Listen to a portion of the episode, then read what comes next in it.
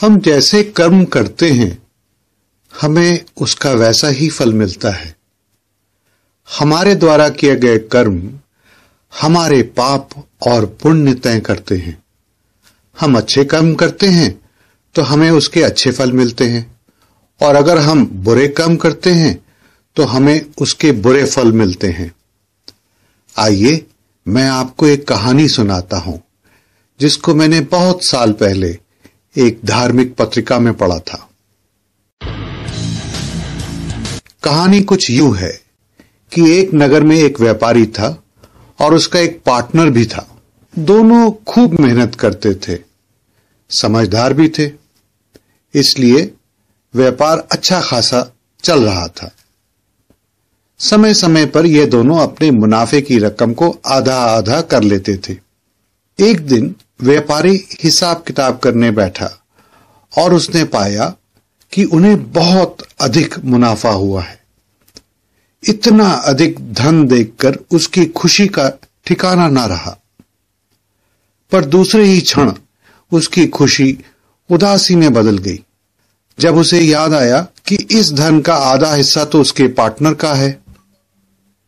बस फिर क्या था? व्यापारी की नीयत खराब हो गई। और उसके मन में एक बड़ी ही भयानक योजना ने जन्म लिया।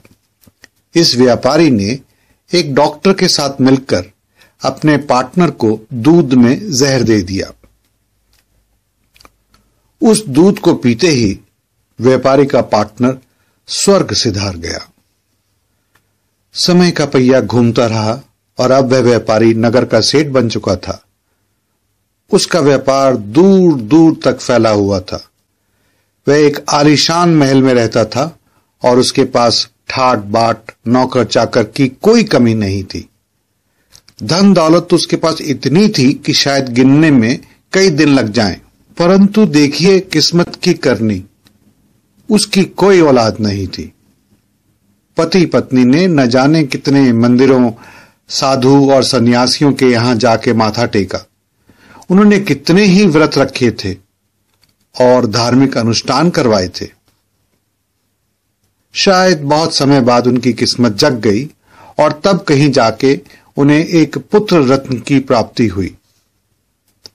समय धीरे धीरे आगे बढ़ता रहा।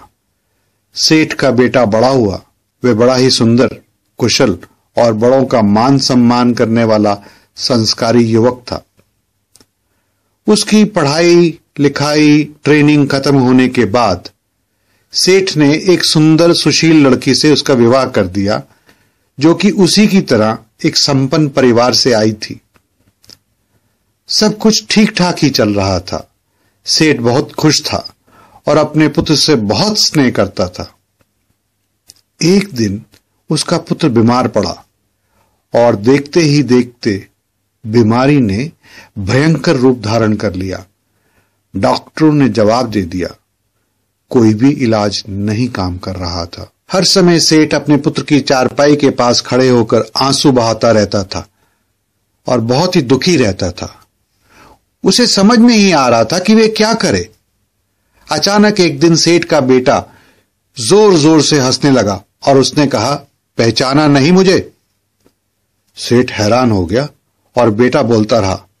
उसने कहा, मुझे ध्यान से देखो मैं वही व्यक्ति हूँ जो तुम्हारा पार्टनर था और जिसे तुमने जहर देकर मार दिया था। अब मैं जा रहा हूँ। तुम अकेले ही इस धन दौलत में मज़े करो। तुम्हारा कोई बारिश भी नहीं बचा। सेठ की तो मानो छाती ही फट गई।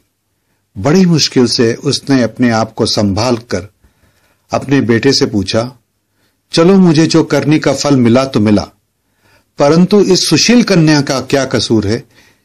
जिसे तुम विधवा छोड़कर जा रहे हो। सेठ का बेटा फिर बड़ी मुश्किल से मुस्कुराया और बोला, क्या आपने इसको भी नहीं पहचाना? ये वही डॉक्टर है जिसके साथ मिलकर तुमने मुझे जहर दिया था। इसको भी अब इसके कर्मों का फल मिल गया है। यह कहकर सेठ के बेटे के प्राण पखेरु उड़ गए। दोस्तों, ये तो कहानी है, लेकिन इस कहानी से हमें बहुत अच्छी सीख मिलती है। कि हम जैसा करते हैं, हमें वैसा ही फल मिलता है। इस जन्म में नहीं तो अगले जन्म में हमें अपने कर्मों का फल भोगना ही पड़ता है। एक बहुत अच्छी कहावत है ना, कि जैसा बोओगे, वैसा काटोगे। अगर हमने बबूल का पेड़ बोया है तो हम आम नहीं खा सकते। हमें सिर्फ़ कांटे ही मिलेंगे। मित्रों, अगर हमने कोई गलत काम किया है, या किसी को दुख पहुँचाया है या किसी को धोखा दिया है, या किसी के साथ बुरा किया है तो हम कभी भी खुश नहीं रह सकते। कभी भी सुख से, चैन से नहीं रह सकते। हमेशा किसी न किसी मुश्किल, परेशानी से घिरे रहेंगे। इसलिए कर्म करते वक्त जागरूक रहने में ही सफलता है।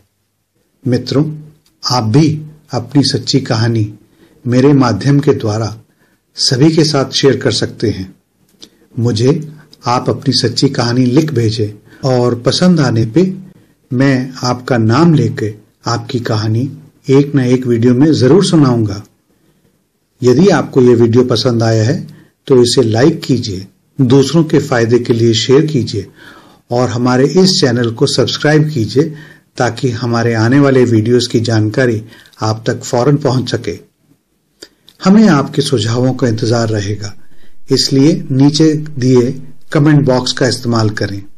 इस वीडियो को देखने के लिए आपका बहुत बहुत धन्यवाद और आगे भी देखते रहिएगा।